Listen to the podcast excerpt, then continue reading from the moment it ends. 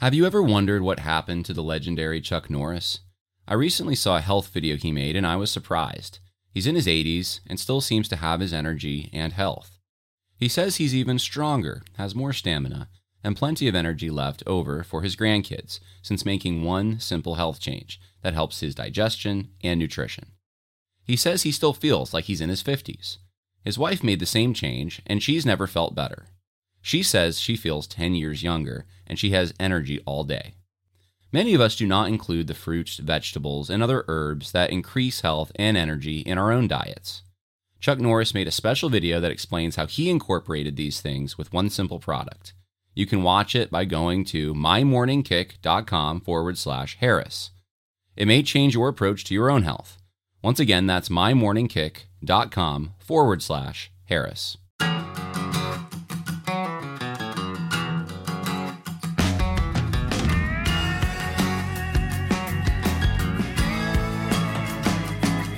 We're live. Sorry, everyone. I'm about uh, seven minutes after I was hoping to get on here, and I thought I'd be early today, but I I did a mistake. I I, I have a montage that I'm going to play for you, and I thought that I created it, and I actually took some time. I made some transitions, and I put titles in it, and I, I did all this stuff, and then I go to to find it right before pressing go live, and I'm like, where is it? I guess I never saved it, and I had already gotten off of my video. It, just, it, just a dumb mistake. I got off my video uh, streaming or a video creation application, and I didn't save it, and so I had to go recreate it. So anyway, you're not going to be able to see all my transitions and everything, but I still have the content to show you. So that's why I'm a few minutes late. I did it in seven minutes. That's pretty good, actually. Um, anyway, I hope everyone's doing well today. It is a beautiful day where I am, and uh, I just love it when things go from winter to spring and then from spring to summer. In fact, I like it when it goes from summer to fall too. The only one I don't like is fall to winter, and I even kind of like that the the the start of it. By January and February, I'm kind of done. I, I there's still a few things I like. If if you don't ski or uh, like you know I don't know what the other ice skate. Uh, you don't like going ice ice picking or, or any of that, then maybe winter's not the thing for you. But um, I do like some of that stuff, some in, in doses, but I, would much prefer when it's warmer. And, and, it is. I have my window open. It's great. So anyway, um, my bunny, I do have a pet bunny. My pet bunny is on the porch, hopping around, enjoying it, and uh, and, and uh, you hear the birds and all of that. So uh, wanted to bring to your attention a few things here. Um, Be Not Conformed Conference, Be Not Conformed Conference.com. I'm going to be plugging this over the next few days, well, a few weeks really, because we're a month out from that. Be Not Conformed Conference.com. I said be not conformed.com. It's be not conformed conference.com. Uh, and I'll show you what that looks like here if I can. So this is uh, this is happening, and by the way, registration is going to be open soon for the Adirondack uh, men's retreat, which we're still coming up with names and stuff for it. But um, I'm hoping by the end of this week we're going to have registration open for that. But anyway, uh, this is the Be Not Conform conference. I'll give you a little sneak peek. I didn't mention this last time, but the schedule is on the website. So we're going to have a, a few different speeches. I'm going to be talking about um, unconventional ways to stop tyranny. Uh, I've been writing on that the last few days and some really interesting stuff, some stuff I haven't talked about on this podcast, practical ways to resist tyranny that I'm going to be bringing up. And um, Stephen Wolfe is going to be talking about the what God requires of civil magistrates. Dr. Russell Fuller is going to be talking about uh, what a nation is biblically. What does the Bible teach about nations? We got to get to the bottom of this, guys there's a lot of talk about national this and national that from people who have not defined and don't seem like some of them want to define what a nation actually is. So, what on earth are we talking about if we can't define our terms, right? So, Dr. Russell Fuller is going to help us biblically define what is a nation so we know what we're talking about before we can make any assessments on whether nationalism is good or bad or any of that stuff. We should probably figure that out. So, uh, I asked him uh, to consider that topic, and he actually liked the topic. So, uh, and he's also going to talk about cultivating courage and joy. That's so important. So that's on Saturday, June 10th in DeForest, Wisconsin, at the DeForest Evangelical Free Church. And then uh, the next day, Sunday morning, I'm going to be preaching at the DeForest Evangelical Free Church and talking about the spiritual war. Because you know what?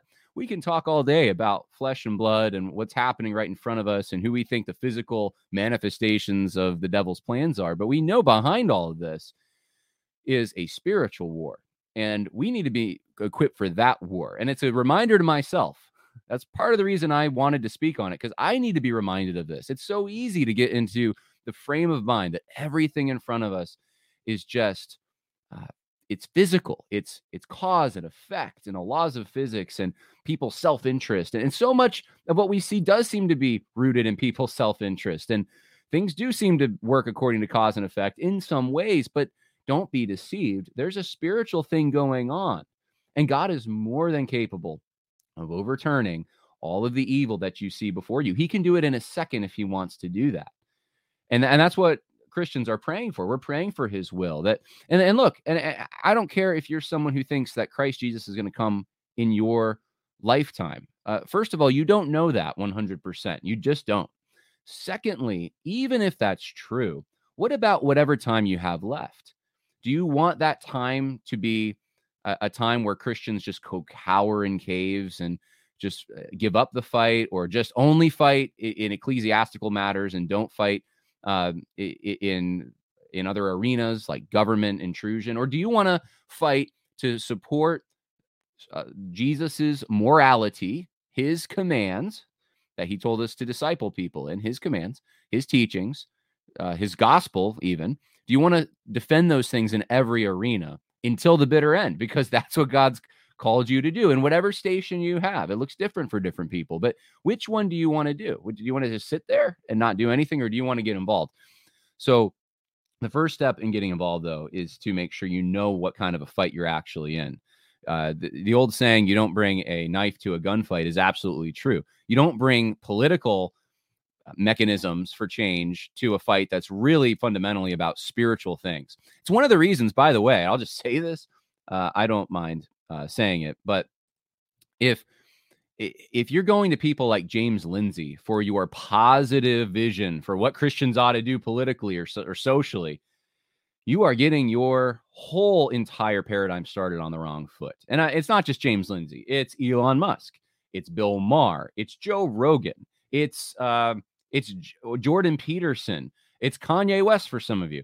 Um, and, and, funny enough, of all the people I just named, Kanye West probably has more orthodox theology as far as he, he's actually articulated a clearer presentation of the gospel than any of the others, uh, which is which is kind of ironic if you think about it. But but any of those guys, they, they have become popular in some quarters of conservatism, uh, political conservatism, and among Christians apparently, because they won't go along with the agenda that's set before us. And and and I have a respect for that. I'm grateful that God uses people like that. No doubt.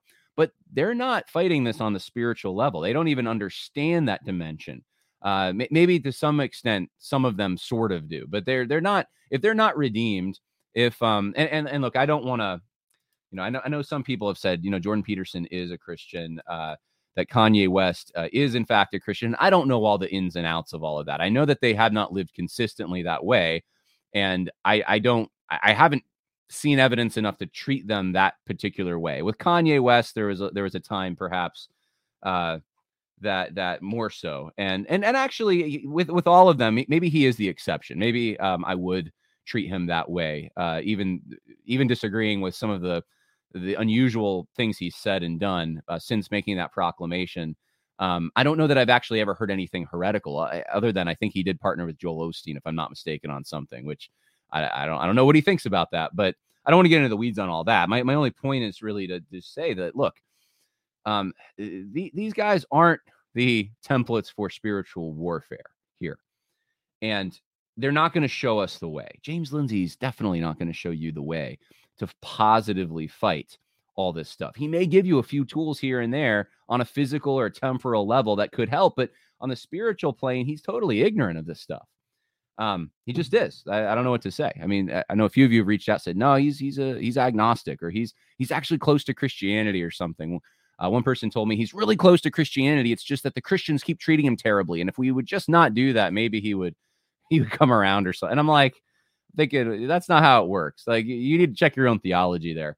Um, people come to the Lord. Why? Why? They come to the Lord because they are in need of salvation. They need forgiveness for their sins. It's so simple. You got to humble yourself. Realize that you have broken God's law, that you can never be redeemed on your own merits. You need the merits of someone else. You need Jesus Christ. So so kneel before him and come in that way. Not, well, if they treat me nice, then I'll I'll go into their community. That that's ridiculous. Uh, that that's just not the the attitude, and it's not the way that people come to the Lord at all. Um, but but despite people saying that, James Lindsay just recently on a podcast reaffirmed that he's an atheist. So, so there you go. Uh, all right. Well, I got into stuff I didn't plan on getting into here. Good talking about uh, Kanye West was not on the agenda, but somehow I I, I do that to myself uh, sometimes. Uh, so anyway, uh, we yeah, you didn't miss much. If you're starting now, you didn't you just missed my commentary on changing seasons and uh, the evangelical dark web and and uh, and and the, and the intellectual, I should say, the intellectual dark web, and um and the announcement about the coming conference in uh, uh, Wisconsin. So I hope people can come to that. Uh, one other thing I did want to plug before we get into the main topic here is uh, the Rapp Report. Some of you are you love listening to podcasts. That's where you uh, get most of your information because you're working all day and you can listen to things, but you can't read. And so reading's just not doable, but listening is. And I have a lot of um, respect for people who work blue collar jobs, but they uh, they keep themselves informed and they want to cultivate the life of the mind. I think that's so important. Podcast is just one way you can do it. And one of the podcasts that I recommend uh, checking out is the Rapp Report with Andrew Rappaport. So I think it, it, the Rapp Report is, is based on his name. But Andrew Rappaport is a great guy. He uh, he, he's an evangelist, he's a pastor, he has a ministry, and uh, his podcast is available on iTunes, on YouTube, I think anywhere you can find podcasts. And and I've met him in person. In fact, he's going to be one of the speakers this year uh, at the September 21st through 24th Adirondack Men's Retreat, Men's Conference that we're doing. And so we actually have six speakers. I'm going to announce them uh, all hopefully at the end of the week. I was hoping to do it last week, but some we just we just couldn't get it all together, guys. we just, you know, I wanted to launch Truth Script at the end of last week. I wanted to launch this conference uh, registration and all that, and I, I, I, it just wasn't doable. And and part of the reason was I think with everything happening with G3, there there were people reaching out to me seeking alternative uh, places to to go and and to which which is nothing against G3 personally. I, I don't tell anyone not to go to the conference or anything like that. I hope you do if if you're planning on going and hope you have a good time. Uh, and I hope you're edified, and I hope uh, th- there's some great stuff that happens. But um, I, it's understandable to me that some of people are disappointed uh, with some of the recent things we've talked about on the podcast. I, I, we might get into a little bit of that today, but it's not the purpose of the podcast. Um, it, and and so I was like, we we should just launch discerning Christians now. Let's get this off the or not discerning Christians. Sorry, getting all my organizations mixed up. Truth Script.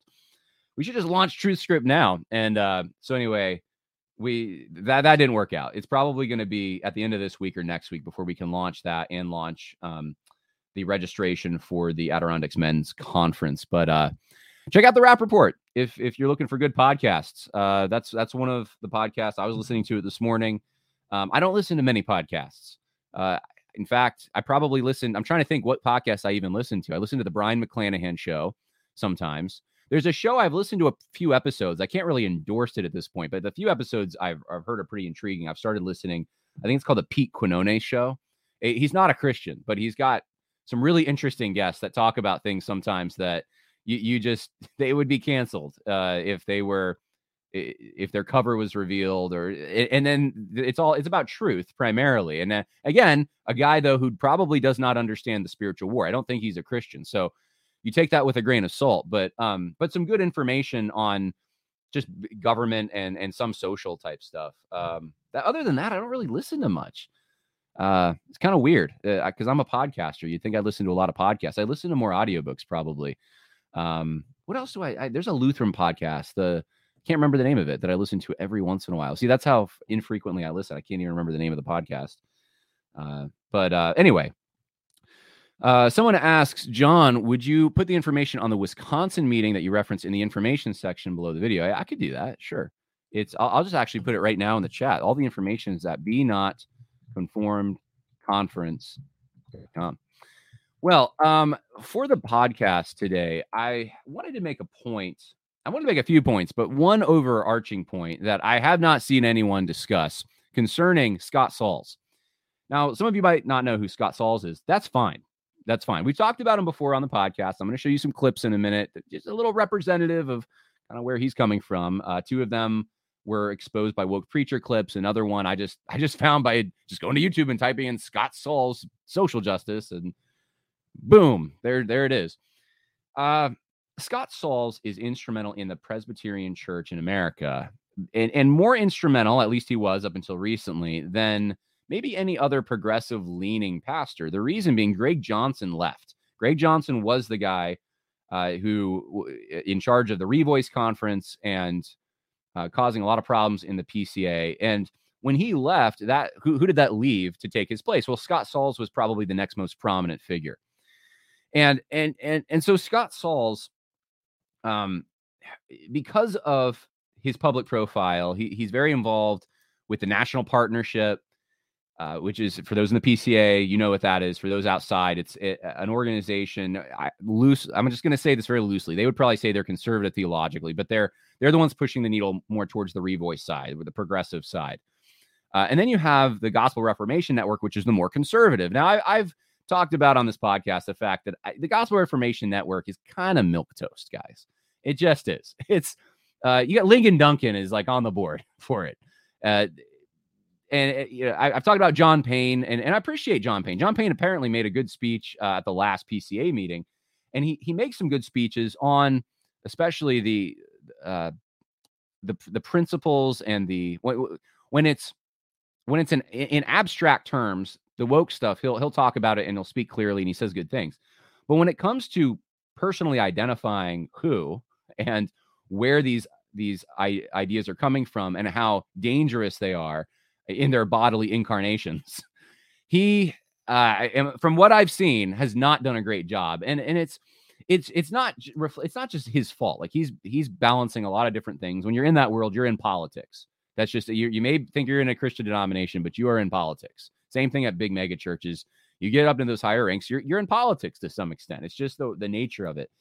And so, you know, I, I don't want to condemn unnecessarily someone who's got a lot of interests. He's got a balance that I don't necessarily have. I have some interest to balance, but not that many.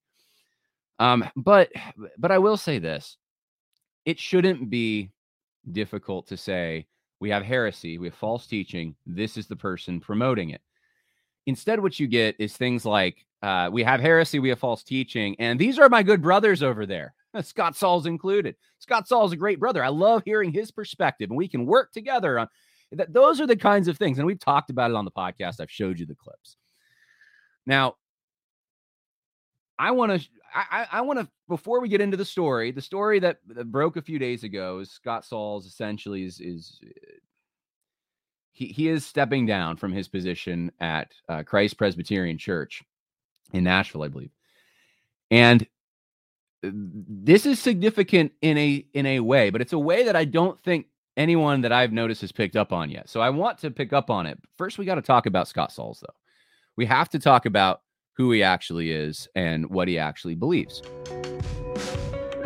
We're going to watch this little Racial video. Racial justice and reconciliation are, are um, they are the outcome of, of, the resurrection. Reconciliation is, is sort of the, uh, the resurrection of friendship, the resurrection of, of, you know, apologizing and forgiving, you know, for, for past, you know, misdeeds and, and, and hurts and, and, and making a commitment toward friendship. Justice has to do with uh, changing the composition of the leadership table and changing the composition of, of, of the key players who influence trajectory. And so, uh, if you're part of majority culture, you know, if you're if you're like in a majority culture church, uh, you know, whether it's a black church or a white church or a Latino or an Asian church or whatever, um, you know, if you really want a, a, a, racially just community, that means that it's not just crumbs from the table that, that non-majority people get to eat. It's a seat at the table where they get to sit, sometimes displacing uh, majority people uh, in order to um, you know create this this sort of collective wisdom that, that accounts for and honors all different you know cultural groups that are, are represented. You can apply that also to rich and poor, uh, to male and female.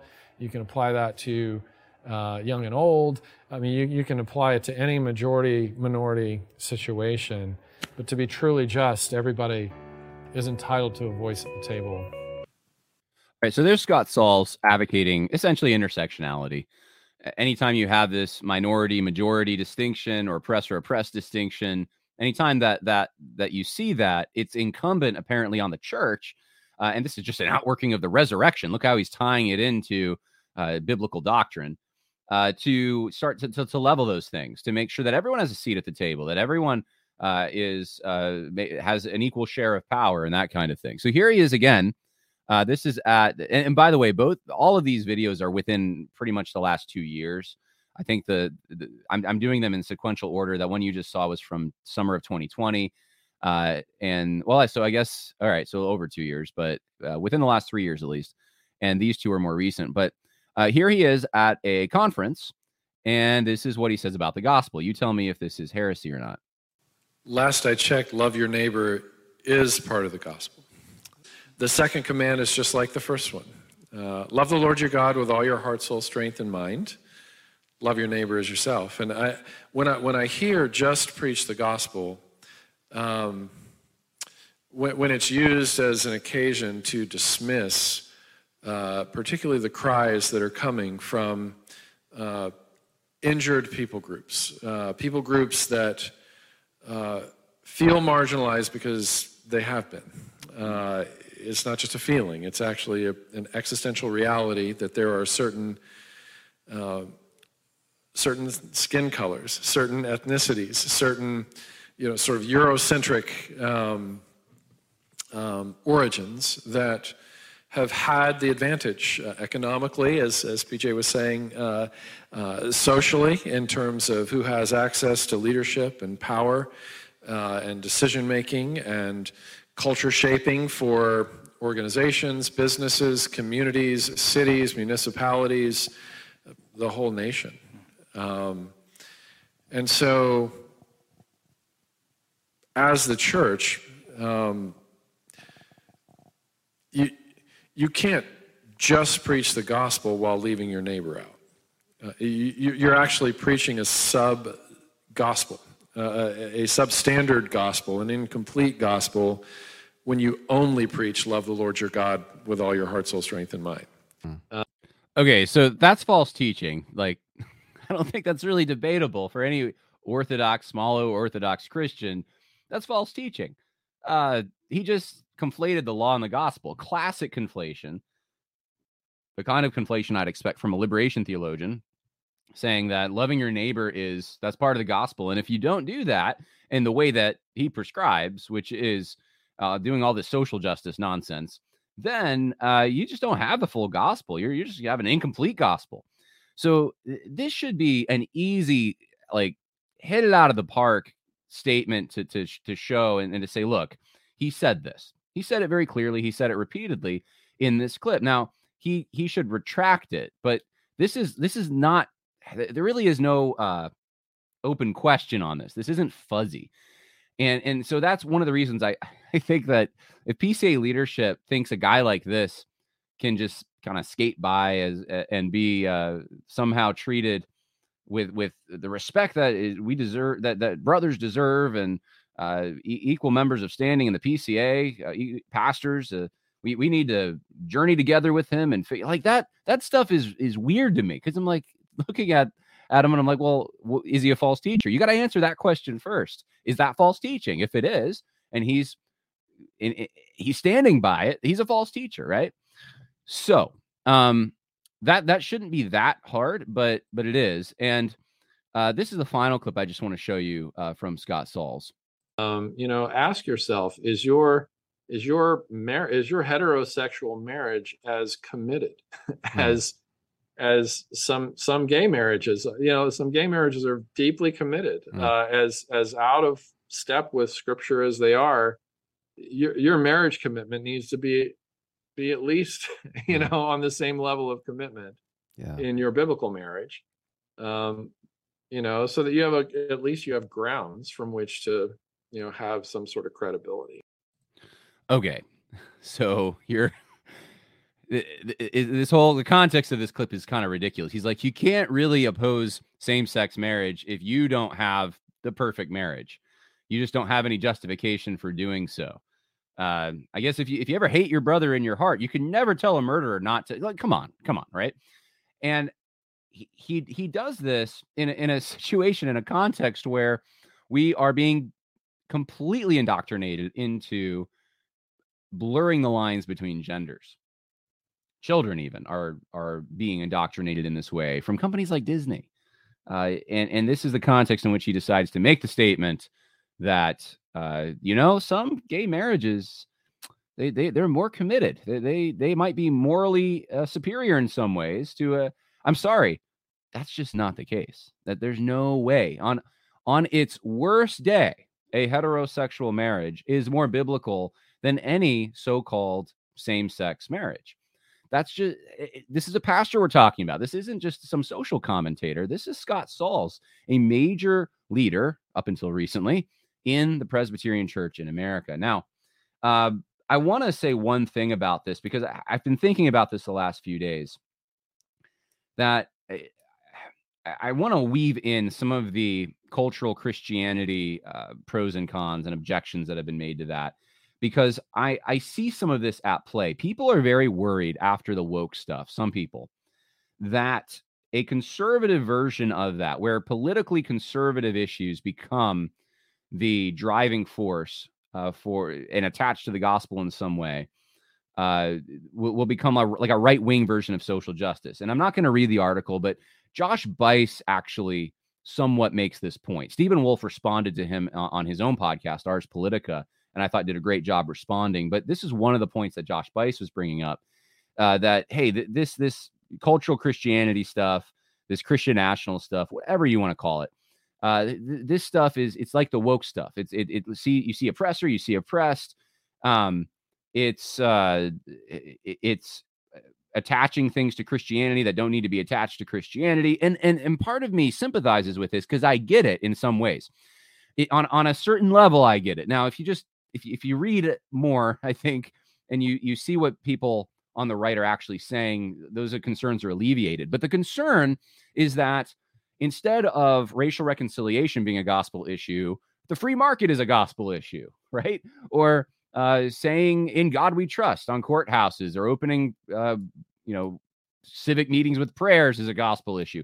None of those things are gospel issues, right? And I've said this repeatedly on this podcast, repeatedly, that if you try to make something like capitalism or the Second Amendment or whatever right wing thing you want to take a gospel issue, you have committed the same basic uh, you may have better policies, but you've committed the same theological error. Because the main issue with the woke movement theologically was that was what you just heard from Scott Sauls. They keep trying to attach the gospel to these left wing movements. So if a right, if that happens on the right, it's wrong. And I am open to the fact that that could happen on the right. In fact, I think I have seen versions of that more so in in Pentecostal charismatic circles. I remember I was speaking at an event. This is oh man, maybe three years ago. I was speaking at an event. It was uh, two and a half years ago. It was right when my book had come out on uh, Christianity and social justice. And um, I won't say where or what event exactly. It was a political event though, but it was Christian political. And um, and I, I don't have any problem with that. It wasn't inside a church.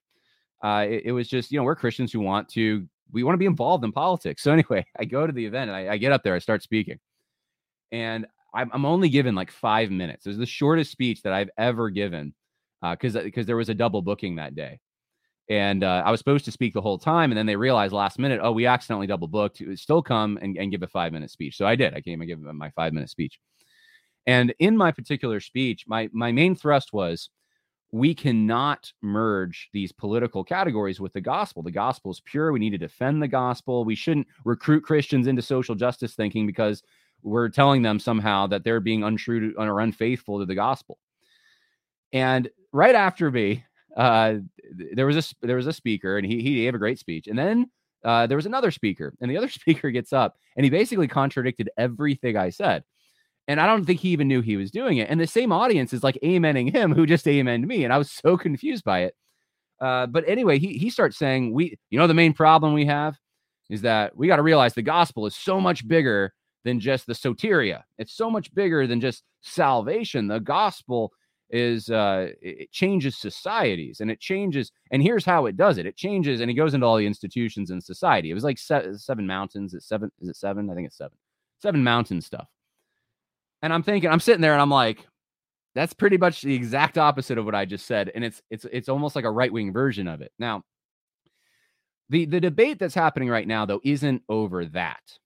Um, so the people who are advocating, uh, at least in the more conservative evangelical circles and the more reform circles uh, that that are currently clashing, they're they're not confusing these categories. They're saying there is a gospel that is pure that cannot be mixed with these political categories in ways that compromise it.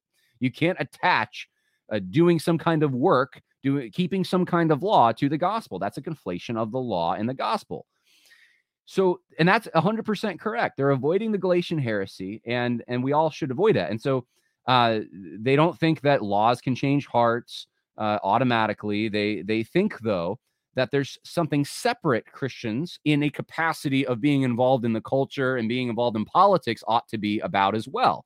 So, not to confuse their role as Christians in in churches who share the gospel uh, and make disciples, but but in political and social fields, they also have a responsibility, especially in a democratic republic where we live, to be salt and light by enforcing uh, and and supporting the laws of Christ. Um, this was not controversial up until very recently. All Christians pretty much would have believed this. It's a very post World War II multicultural phenomenon that says that, oh no, what about the Muslims? If we uh, only have uh, Christians giving the, the, opening invocations, and we uh, let, us say go as far as a, a, lot of the colonies during the founding of our country, uh, the states during the founding of our country, and you know, blaspheming Jesus Christ is an offense that is punishable with with legal consequences. Um, what about the Muslims if we do that? People Christians didn't think that way until like literally it's been in in the last I don't know uh, maybe 70 years that that's even started to be something that Christians and now you have even conservative Christians who are saying uh, who are mortified by like the lieutenant governor of Oklahoma dedicating the state to Jesus Christ. They're mortified by this. How can anyone do this? Well, everyone was okay doing those kinds of things and public declarations to prayer in Jesus' name who are Christians up until pretty recently that's just history but you have to ask why did it change what happened and and and that's a longer discussion but uh, yeah, multicultural thinking, I think, uh, is a big part of this, and uh, the belief that um, the nation is only based on a, a, proposition of equality or freedom, and not on these other long-standing traditions that have marked uh, a, a nation or a country. Um, all that comes into play here. So, so I think there's a natural uh, a, natural hesitation people that have been immersed in that for their whole lives uh, have when someone wants to get Christian in their political office. Um, but but there is this other thing. There is this other thing of being wanting to be careful that we don't commit the same errors of the social justice movement, and I am all for that. We ought to be careful. We we don't want to start conflating these things. Uh, we want to keep them separate. Law and gospel are separate, but law is still important. Law has three functions primarily. Uh, it serves to convict the believer or the unbeliever, as Paul said, without the law, I would not have known sin. Number two, it helps the believer in guiding his life, knowing what pleases God. If you if you love me, you keep my commandments, right? That's what Jesus said. And then number three, it serves to restrain evil on this earth for people who don't even acknowledge Christ in their hearts. When the civil magistrate says, We're going to punish you if you steal, Jesus has said not to steal, so we're, we're going to punish you. You know what that does? It deters thieves. So those are the three functions of the law. Those functions don't go away uh, because, well, it, it, the, the or the, the second two functions um, uh, don't go away just because, let's say, the, the first function uh, is we, we want to get rid of that, or or the the, the third fun- function doesn't go away just because the first two functions are spiritual and they and they only belong to the church and uh, the government has no business here. No, there's three functions, and this has been a long-standing idea within Protestantism for sure. Uh, Chris H writes uh, Christians didn't think that way until leftists needed new allies in the attack on Western culture and those pillars that support it. I, I tend to agree with that. They're running in the same circles uh, as progressives from years ago. And a lot of conservatives today are like that. They're just conserving previous iterations of progressivism. So uh, we don't want to be that way. We want to be principled. We want to be um, immersed in the word. We want to be immersed uh, in in good thinking on this. And I, I, I do I, I need to make that point. We're going to get back to Scott Sauls, but I need to make that point that I understand why some people are hesitant, uh, and that is one of the reasons. The other thing you saw in this clip of Scott Sauls is this uh, intersectional kind of like oppressor oppressed, being hyper focused on that. The church needs to level the playing field, that kind of thing. Now, I want to say this the, the, cultural Christian advocates that I know of, and, and I'm talking about guys like Joel Webbin, like Dusty Deevers, like uh, William Wolfe and Stephen Wolfe, and, um, you know, like, uh, you know, even the guys at Protestia are pretty much in this banner. They wouldn't like Christian nationalism as, as a, but, but they, they're, they're for cultural Christianity in some respects. Uh, there, I mean, it, it, it's, it's a fairly large and fairly deplatformed group. Like they're, they're uh, more organic. Um, but I, would say even the guys probably uh, you know in Moscow uh, they would be in in this vein. Um, those those whatever group you want to call that, I'm just saying the guys who, who think that Christianity should impact culture and, and that impact should be reflected even in laws and uh, that non Christians should even be compelled in some cases. Uh, we can debate what those cases are, but in some cases, uh, to follow laws of God. Um, those guys uh, are not, say, I don't hear them saying Christians are being discriminated against. And uh, therefore, what we ought to do is come up with some reparations scheme. Or what we ought to do is make sure that they have a, a seat at the table because you know what? Eh, for, for equity purposes, it's just fair. That's just, they're not saying those kinds of things. You're not going to show me the quotes. You're not going to find them. Um, it is not wrong to acknowledge oppressors and oppressed guys. The problem with the woke stuff is the metric they used to detect oppression was broken. They they would look in, in all the wrong areas, and and sometimes even if they were in the right areas, they were using the wrong metric. So they were pointing to things saying that's oppression that weren't actually oppression. They weren't examples of it. And if they were, they were already mechanisms in place to deal with it. They wanted extra mechanisms. And those extra mechanisms were intended to bring about an outcome of equity uh, or equality. They've changed the terms, but a, a quality of outcome. And that meant economic, that got into leadership and privilege and all these different arenas where we had to, on a racial metric or a gender metric or a sexual orientation metric, make sure that everyone was socially equal. I don't see that coming from the people who want cultural Christianity. They're not saying that uh, everything needs to be equal. We need equilibrium between all religions. And no, they're, they're actually saying, no, Jesus's laws are applied to everyone. Whether you're a Christian or you're not a Christian, you're going to be judged according to his law. So it's a it's loving your neighbor to for the government even uh, for the civil magistrate to reinforce these standards to remind people of the laws that they're breaking uh, that they need to repent that they should not do those things to uh, assist the conscience in these ways um, what they're saying is that yes, there is oppression going on, there is discrimination against Christians, but the response is not to form some equity, diversity, and inclusion board at your local church, university, or town hall. Uh, it is to instead be about the business of getting involved as much politically as as you can responsibly. You don't want to neglect your family and your church and those kinds of things, but getting involved and being salt and light in that arena. That's all they're saying. That's it. They're, they're not saying there's no there's no revenge scheme. There's no there's none of that that you see coming. The, the envy, the, the, all of the things that you see coming from the social justice movement. I, they're not they're not present. Uh, now, could they become present? I think it's good to, to caution to say, look, if there becomes some kind of like let's really uh, punish our enemies uh, in, in, a revenge kind of way because of what they're doing to Christians.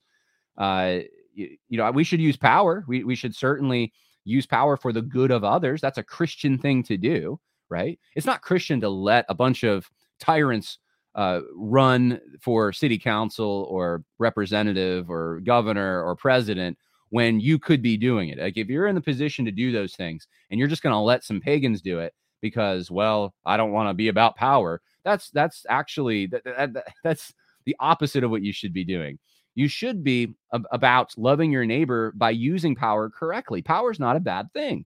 Uh, in fact, all this talk about God giving up his power and so forth, right? That's in a particular context. He gave up some uh, some of his uh, Jesus did in, in this case. I'm thinking of Philippians 2. I mean, he gave up some of uh, his uh, the the power that the privilege he had as the Son of God in heaven to be an incarnate to be incarnated as a man.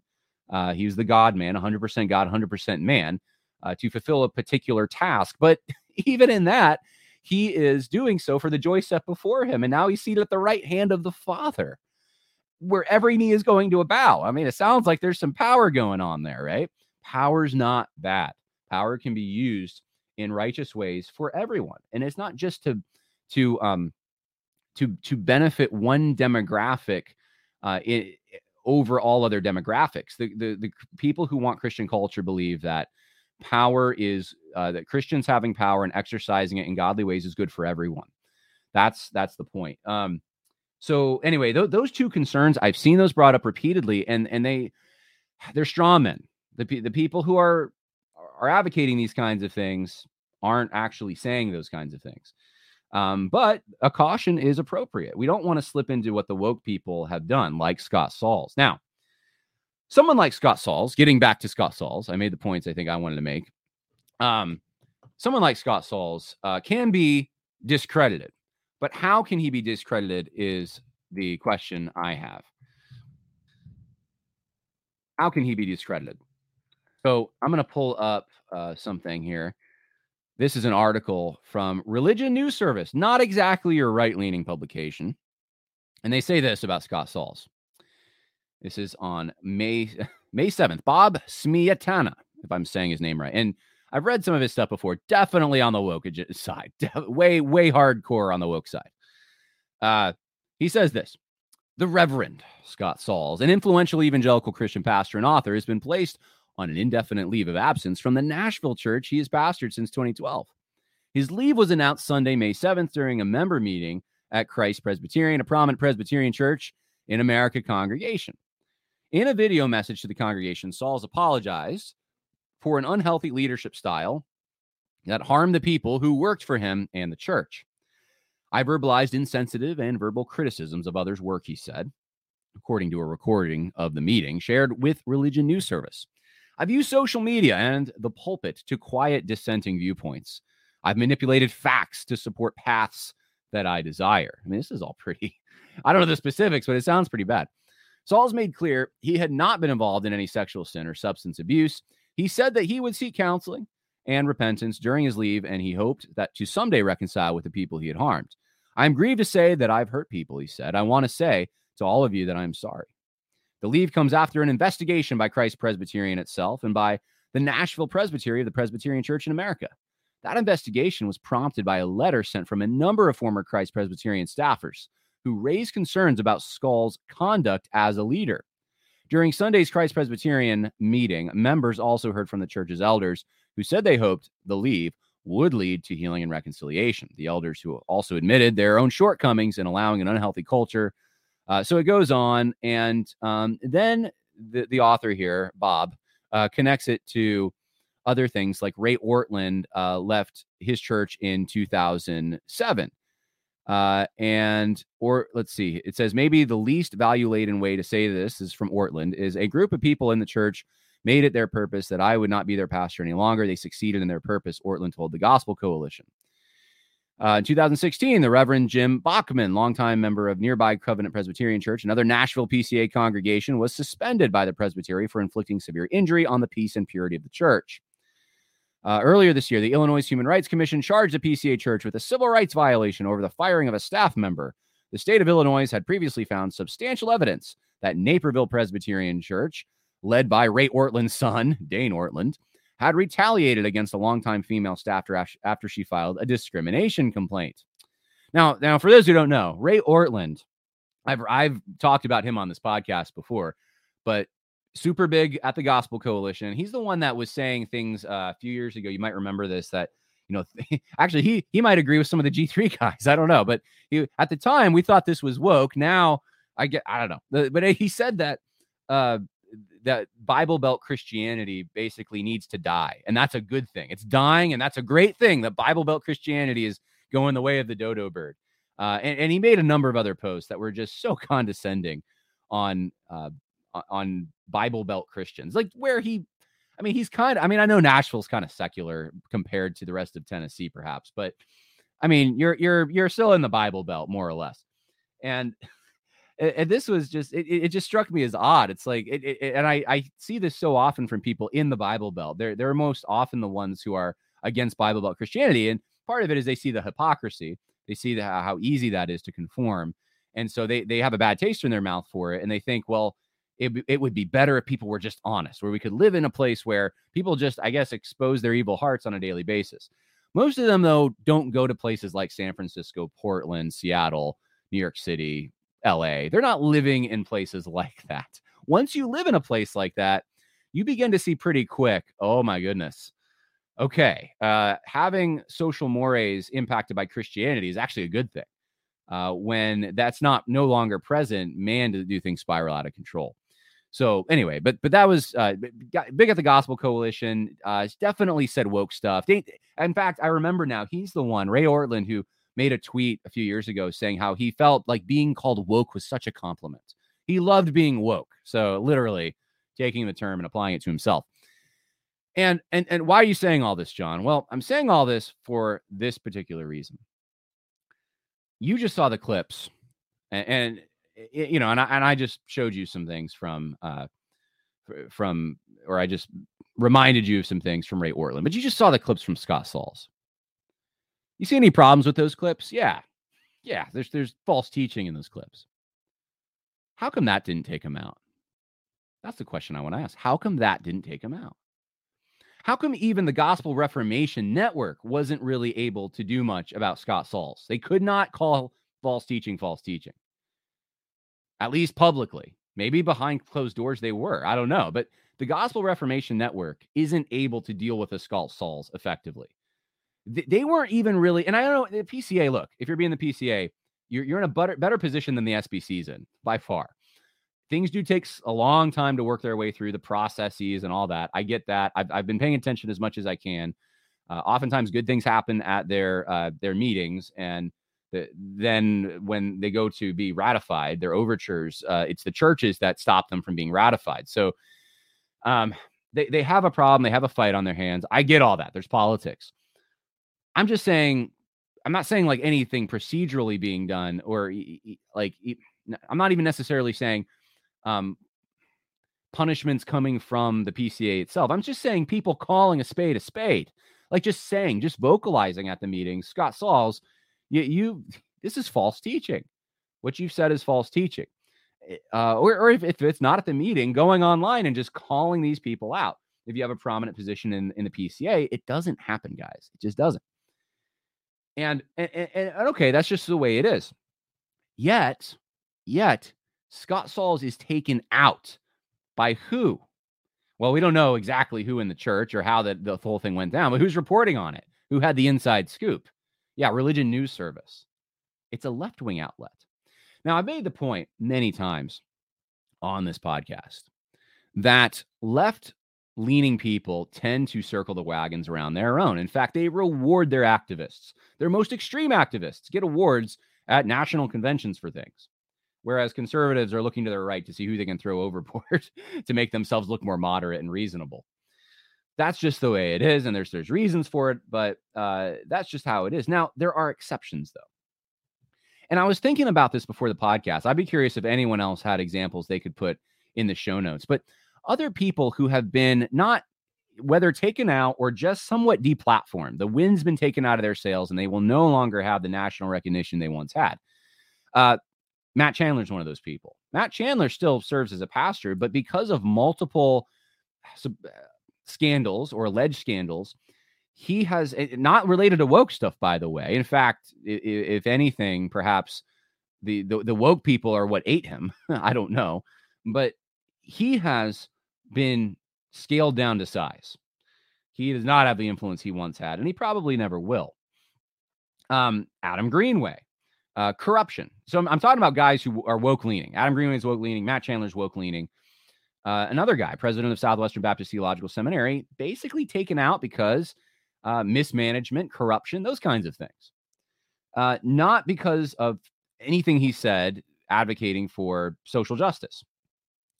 Uh, same with Matt Chandler, not because I pointed this out in my book, Christianity and Social Justice. He's also advocated the same false teaching Scott Sauls has. You got an incomplete gospel if you're not on board with social justice kind of stuff. He's not taken out for that.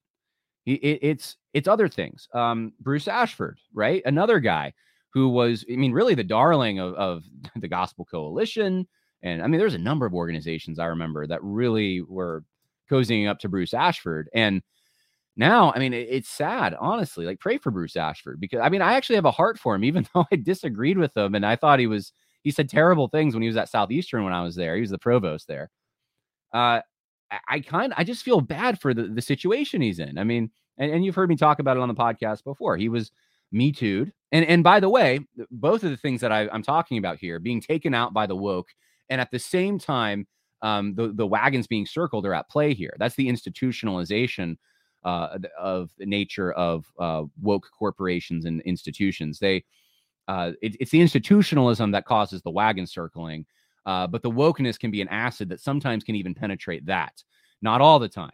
Um, so in, in in his case, he had everyone circling around him at Southeastern, and they're they're they're covering things, or they're they're, they're not reporting things. They're putting him away quietly. They're making sure that people don't know uh, that his wife is crying out on Twitter to Beth Moore and Rachael Denhollander that, that there's a Me Too situation here and he's horrible behind closed doors and um and, and then in all the other situations that have transpired since then related to this with him being an alcohol rehab program and the, the whole the, the, the Lyft driver situation where a, a young uh, girl threw herself out of the car when he was driving saying that he was trying to make um, advances on her verbally.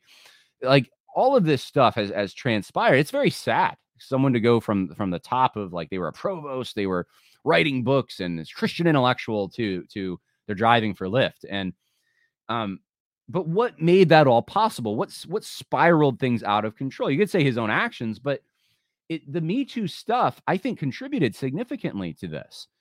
Um, it, it was uh, his wife's statements and um, the and the subsequent uh, things that we just talked about ended up now now the alcoholism thing that's that's a little different that's a moral failure um, but it, it, I, I, think the me too stuff certainly contributed and and i'll say this about it this here's how you know now that this stuff is all public he'll never regain that position again he'll never rise to that level of prominence again he, he just can't because it there's a barrier to that there's a ceiling that he cannot penetrate and it, it, it's a ceiling brought to you by Me Too. It's not the alcoholism stuff that's really made that ceiling for him. It's the Me Too stuff.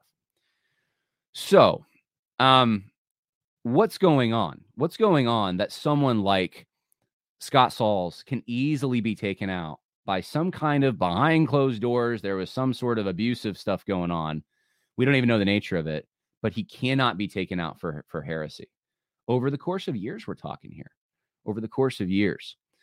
Um, there's probably more to be said, and we'll analyze it further. I want to get to some of the comments, though. And actually, uh, Mary Cullison has been waiting uh, patiently in the chat. I'm going to give her a minute in case she wants to come on. She's a patron. If you are a patron, you are more than welcome to be part of the live podcast. In fact, I will put the link in the live stream comment section there for anyone who is a patron who wants to uh, come on and talk about any of these issues. If you want to show your face or just make an audio comment uh, or ask a question, you are more than welcome uh, to do so. So, Mary, I'm going to give you a moment uh, if you have a question. Um, but there's some other comments that are coming in here. Uh, let's see. Jack Black says, I live in a town where these people are coming and crime is rising everywhere. They aren't here for Jesus. I, I'm not sure who these people exactly are. I think I missed the context of this, uh, perhaps. Uh, oh, here we go. Hordes pouring over the border would Christian nationalism solve that? Okay, so there's the question. All right. Uh, yeah, and, and you know what, Jack? I really empathize with you. Um, in fact, oh man, I don't know if I can pull it up right now. Um, I'm gonna see if I can. I'm gonna see if I can. Uh, there was a county near me, uh, Orange County. It's actually the county under me in New York. Um, their official, see if it comes up. I don't know if it actually will. Yeah, it's not coming up, I don't think. Um, someone sent me the screenshots, and I just don't have them available to put on the podcast right now. Uh,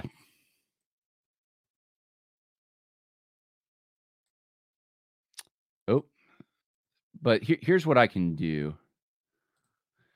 I, I think I have them on my phone. Um, Mary, as soon as you unmute yourself, we'll we'll come to you. Uh, so see if I can pull them up here. Basically, what they decided to do was give instructions. they even drew a map for people from New York City who are illegal migrants who have arrived in New York City because that's one of the places you go, uh, and they want to come in to the United States. Uh, they want to remain here. They give them instructions on how to survive in their county. Uh, it, it's a whole manual. Actually, this was on Instagram. I guess maybe that's why I'm not finding it. But you can you can kind of see here. Um, that's what it looks like, and, and so it, it's it's well done. Nearby New York counties.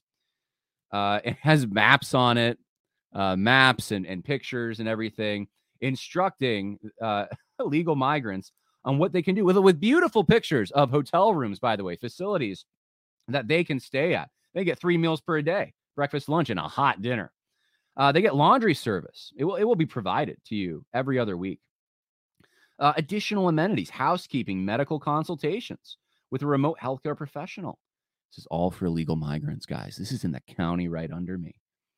And it's showing them on a map what buses they can take to get to Newburgh and Orangeburg. This is going to affect my area. It's the county right under me. So I empathize with what Jack Black is asking here. He's saying, what would Christian nationalism solve this? Would would Christians getting involved in politics do? Yeah, I'd like to think that, but here's here's the deal.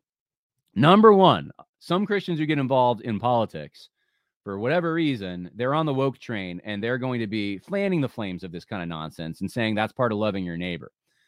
So, so, so they wouldn't call themselves Christian nationalists, but but the Christians involved in, in political things. Uh, those who are more conservative, who are Christians, whether they use that term or not, but they just want to, uh, they believe we have a country. They believe nations exist. They believe there's such a thing as a border. Yeah, they are going to be the kind to get in there and to put a stop to this. Um, there's just not a, a, enough of them. And, and, where have the good men gone is a question that many are bringing up. That we're in a crisis mode here. There are towns being absolutely overtaken by illegal migration right now and, and, and, that's not loving your neighbor, right? The, the, the government is supposed to protect who? Which people? The people of Chile, the people of Brazil, or the people of the United States? Well, if it's the Brazilian government, it's Brazil. But if it's the United States government, it's the United States. It's those are the neighbors they're supposed to uh, protect. Those are the ones in proximity to them. Those are the ones under which the, the jurisdiction matters. And th- they should not be burdened and saddled with uh, having to foot the bill uh, a bill that many of them cannot even afford because they're in financial turmoil right now of people who whose countries are in shambles whose countries are uh, need correction. In fact we can lead by example probably better than we can at at just creating a, a, an open door at the border for everyone who comes in uh, to sink the boat can come in. Um, so yeah, I mean, I, I, believe that any of those people who uh, would be advocates of that, but who's running? That's the thing. Uh, and people have pointed this out. You know, those who want to get involved in uh, politics for uh, and advocate for Christian morality. Uh, how you, you, have a long way to go, don't you? Well, if you're on the local level, you, there's there's things you can do in certain regions. It's kind of hard though when it's the national government that's keeping the the border so open. I would think the border states. Sh- should be able to declare states of emergency and do something. And at this point, look, if you're going to say, well, no, that the Constitution gives that uh, jurisdiction to the federal government, you, you have to say, well, we, yeah, and we never for, and they're they're violating the agreement that we have by um, by basically making war on us. They're allowing these people uh, in, some of them who are violent, some of them who are drug traffickers. They're allowing them in. They're not doing their job. We're going to have to do it. Uh, Arizona got in trouble years ago for trying to do that. Um, it, but we need some people who will uh, hang tough. Um, so anyway, Jonathan, hey, wait, who is this? Jonathan Matura says one of the migrant hotels is right up the road from where I work in Orangeburg, New York. So you're not far from me. Have we met? I don't think we've met. Interesting.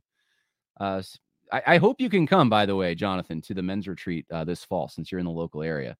Uh, it'd be easier for you. Some people travel, but um, it would be easier for you. Okay. Uh, someone says T. James Boone, Christian nationalism would definitely solve the border issue. Supporting massive immigration, legal or illegal, isn't nationalism and therefore not Christian uh, nationalism. Yeah. Well, it's it's it's not. It it just doesn't believe that there's a nation. You know, it just does. It it, it just denies the existence of that. That's kind of the fundamental issue. Okay. Uh, man, there's a lot of comments coming in about the. I wasn't expecting to get into that, but since the question was asked, I'm in Canada. Teresa says, and our border is a mess. Also, really, who's coming in? Is it the? Is it Americans? Anyone can come in. Anyone except Christians who are being persecuted in Muslim countries. Thanks. You know that's so true. That's so true. Um, I, have thought this before that you know there's a lot of a whole lot of Christians in South Africa who are you know basically if you look into what's actually happening, it's basically a genocide and it's against Boers and, and, and white South Africans. Uh, but many of them, I mean, they, they, claim to be Christians. Many of them are Dutch Reformed or Anglican, mostly Dutch Reformed. And they're like, we don't have room for them. it's just weird, right? Like they would probably be more in line with traditional American values. Uh, and there's not as many of them to, um, they, they would dilute and probably be a better fit because there's already Dutch people in the Midwest. You put them in the Midwest and it probably wouldn't have wouldn't change a whole lot. Uh, trust could be built much easier. But instead, we're going to take people from socialist countries in South America, let them come over the border. As many and Chinese now coming over the border, and pe- people who just don't even uh, don't don't have the same. Uh, they, they're they're less. They share less in common with us. Um. Okay. Uh. there's a lot of comments coming in. I can't get to all of them, but uh, thank you guys uh, for everyone who's participating here. I'm going to let Mary come in the chat. Mary, if you are, um, if, if you're available, if you're in the chat, I'm going to leave this uh, open for a few minutes, and uh, feel free to to start talking whenever you want. Uh, to end the program, though, I, I, I want to say that I think the reason this is my theory. One, the reason for the fact that people who are woke can be taken out from corruption or the Me Too movement or abuse charges, that kind of thing. But they cannot be taken out uh, by by means of showing their hypocrisy or their um, their false teaching is because of a change that's happened within us. And I'm not just saying for the left. I'm saying for people who call themselves conservative Christians, who believe, you know, theologically conservative Christians. I think that in general, we have we've infiltrated ourselves. Unfortunately, I've seen this for a few years now. I see it constantly when people on the right politically try to make, and, and, Christians are included in this, try to say, well, the Democrats are the real racists.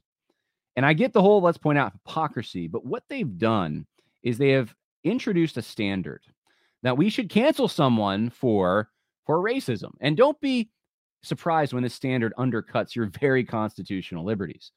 If you start saying, well, the Democrats were the real racists, and you and you figure out, well, you know, Thomas Jefferson, he was, you know, the Democrats used to have the Jefferson Jackson dinner. Thomas Jefferson is stands in that lineage. He was a Democratic Republican, uh, forerunner to the Democrat Party.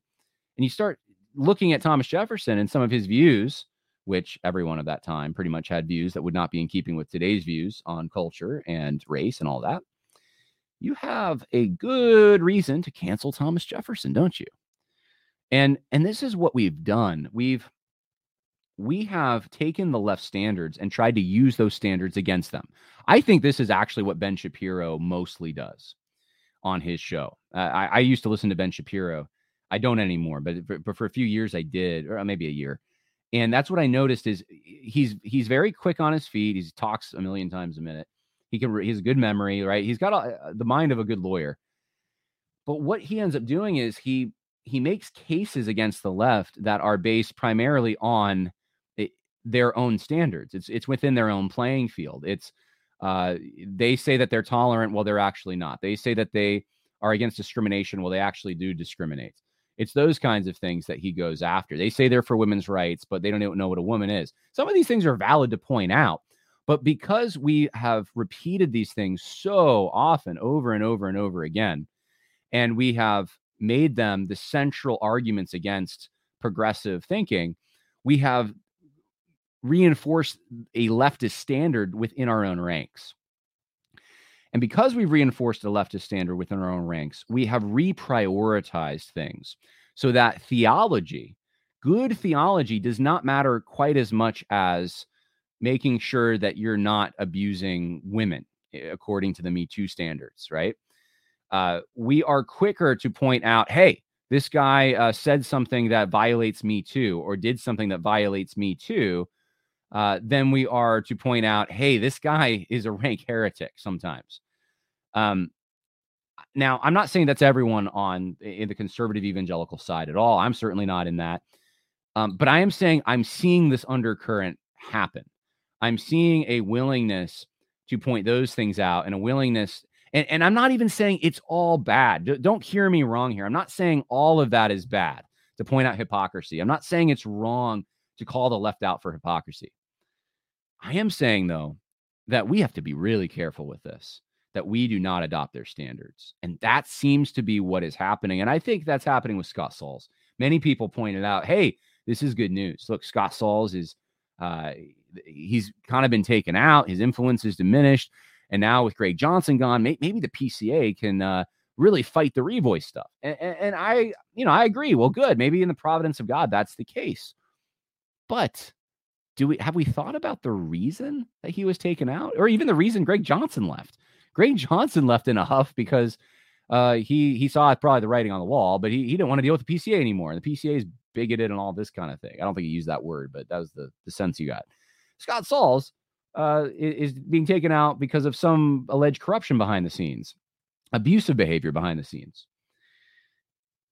It w- would not it have been better if if the PCA was able to really get their act together and really deplatform these guys. I'm I'm saying hypothetically for their theology, and they, and and it wasn't able to happen. Um, it had to happen with Scott Sauls in the way that it's happening now. That that says something, guys. That says something about us and what's happening to us, and the way that the playing field is is kind of uh, the, the way that it works. Um, I, I know of you know conservative evangelicals who, w- when they catch wind of a story that shows some kind of corruption or hypocrisy, uh, they'll jump on that kind of a story. And, and it's easy. Let's say, and it's also juicy. Uh, people like to hear things about others, right? I mean, we have whole shows based on this. Um, I'm not saying it's all the time bad to point those things out. Character matters, but there's it, it takes more work sometimes, and I think it also takes more concentration, and it takes more discipline. You're you're running against the standards that have been given to us to try to make the case that this person should not be listened to because of theological differences. It just does. It it it just it it does it's not as effective. People have figured out politically it's not as effective. It's much more effective to accuse them of things. It's much more effective to do that. And and I'll admit part of me is a little torn on some of this. Like I like what what do you do in a situation like this? Do you rejoice that Scott Sauls, who has been promoting this this false teaching for so long is, finally kind of deplatformed. Do you do you re- rejoice that some of the things behind closed doors that were happening with with Bruce Ashford have come up? And it, I mean, I, I, don't know if that I rejoice, but I'm I guess I'm thankful that there's been some exposure uh, so because of the the public things they were doing that are wrong. But the public things are the things that I'm more concerned about.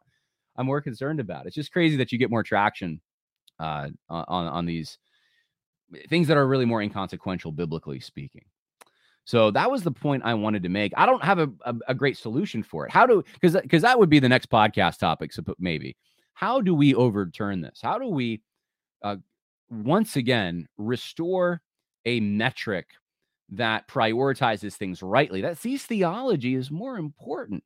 Not that those things aren't always important, but sees uh, uh, let's say an unfounded accusation that an unsubstantiated accusation is less important than someone's rank heresy, right? Uh, spirit, eh, I think at the bottom of this, if you really want to know my opinion, is a prioritization of the physical over the spiritual. It's a downgrading of the spiritual. This is what David Wells talked about in No Place for Truth that we uh, are looking at the social benefit of things, even the institution of the church. It's only really worthwhile because of its social benefit for people in the here and now. Uh, th- there is a all over the place. I see this a downgrade in concern about spiritual well-being. That that hey, we're eternal souls. We're going to go to either heaven or hell when we die, and the the life that we leave now is going to affect things in the life to come. Um, whether we repent and put our trust in Jesus will affect where we go. Uh, I mean, th- think about even, I'm going to get back to the cultural Christianity thing here. Think of the civil magistrate in, and, and as Pierre Viret said, we said this in the podcast on Monday, Pierre Viret, a reformer who influenced John Calvin a lot, really influential reformer, Swiss reformer. He, he believed it was the civil magistrate's job, even though he, he thought Christians could live in Ottoman controlled areas where, where there's Muslims. He thought uh, there, a certain level of, of uh, religious uh, you know, Catholics could remain in a Protestant controlled area, those kinds of things. But he believed that the civil magistrate had the authority and the responsibility to take out idols, to destroy idols, a blatant public idols. He believed that. And and you can see why he believed that. He's taking his cues from the Old Testament. The righteous kings, what was the main thing they did? Well, they took down the high places. They took down the idols and that was that's within the jurisdiction. Now that is so controversial now but why? I think one of the things at play here is the prioritization of earthly uh, concerns or or uh, temporal concerns over eternal concerns. If protecting people from false worship has an effect in eternity then and and that is given if you believe that that's given through passages in the old testament to the civil magistrate then you, that's going to be one of the more important things you do is to make sure that people don't proceed with false worship. Now, that doesn't mean I, people get crazy about this sometimes, but that doesn't mean you can't have situations where um, other denominations are, are, are, other denominations are allowed to freely uh, because of a, a, freedom of conscience. Um, you can't compel someone to be saved or anything, but uh, they can function. It doesn't mean that there's minorities who are the exception, um, like even Jewish minorities, perhaps. This is this is a lot of the debates that happen at the founding of our own country uh, that they can't be tolerated in some ways. Um, but it does mean if you have a blatant idol, publicly sanctioned, publicly approved of, publicly people are worshiping it, it's enticing people that the civil magistrate doesn't have a responsibility to take that take that out for people's heavenly good. But as soon as you deny that heavenly good is even important enough for us to be that concerned about, uh, that it's really it's not as important. Um, I think that's where you, you start having this like allergy to civil magistrates getting involved in these ways, uh, because the much more important thing is people's economic, social prosperity and uh, the, the freedom they have to um, to, to live their life in the way that they see fit, and, and those things, uh, they, d- depending on the applications of them, they can drown out the uh, concerns for heavenly good. a lot of the founders didn't see these things. Most of the, the founders didn't even see these things as in conflict at all. I pointed it out a million times, but I think it's one of the best examples that Jefferson authored the Sabbatarian laws for Virginia and also the Religious Toleration Act. So there you go. Uh, it, it, they, they don't have to be in conflict. You can have freedom of conscience. You can also have uh, a civil magistrate that recognizes Christianity and, uh, and, and thinks that they have a role somewhat in uh, helping people, not not theologically guiding them in the sense of uh, giving them ecclesiastical uh, of uh, imbibing them with ecclesiastical authority and giving them related instruction, but um, but that the things that are outlined in Scripture, that are examples in Scripture for civil magistrates, that they do have a role for heavenly good as well. So uh, that's the podcast for today. Um, I hope that was helpful for some of you. Uh, maybe it raised more questions than it answered. But um, if you want to find out more about the conference, please go to be not conformed conference.com. That's be not conformed conference.com. Uh, this is a, a conference uh, sponsored by TruthScript, and uh, more coming later this week. Hopefully, I'll be making some big announcements uh, related to TruthScript and other things. God bless.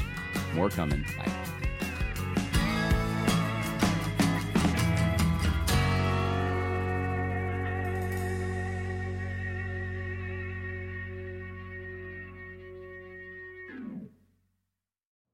You know how to book flights and hotels. All you're missing is a tool to plan the travel experiences you'll have once you arrive. That's why you need Viator. Book guided tours, activities, excursions, and more in one place to make your trip truly unforgettable. Viator has over 300,000 travel experiences to choose from. Everything from simple tours to extreme adventures and all the niche, interesting stuff in between. So you can plan something that everyone you're traveling with will enjoy. Real traveler reviews give the inside scoop from people who've already been on the experiences you're considering. So you can plan with confidence. Free cancellation helps you plan for the unexpected. And 24 7 customer support means you can travel worry free. Download the Viator app now and use code Viator10 for 10% off your first booking in the app. Find travel experiences for you. Do more with Viator. When you need mealtime inspiration, it's worth shopping Kroger, where you'll find over 30,000 mouthwatering choices that excite your inner foodie. And no matter what tasty choice you make, you'll enjoy our everyday low prices, plus extra ways to save, like digital coupons worth over $600 each week. You can also save up to $1 off per gallon at the pump with fuel points. More savings and more inspiring flavors make shopping Kroger worth it every time. Kroger, fresh for everyone. Fuel restrictions apply.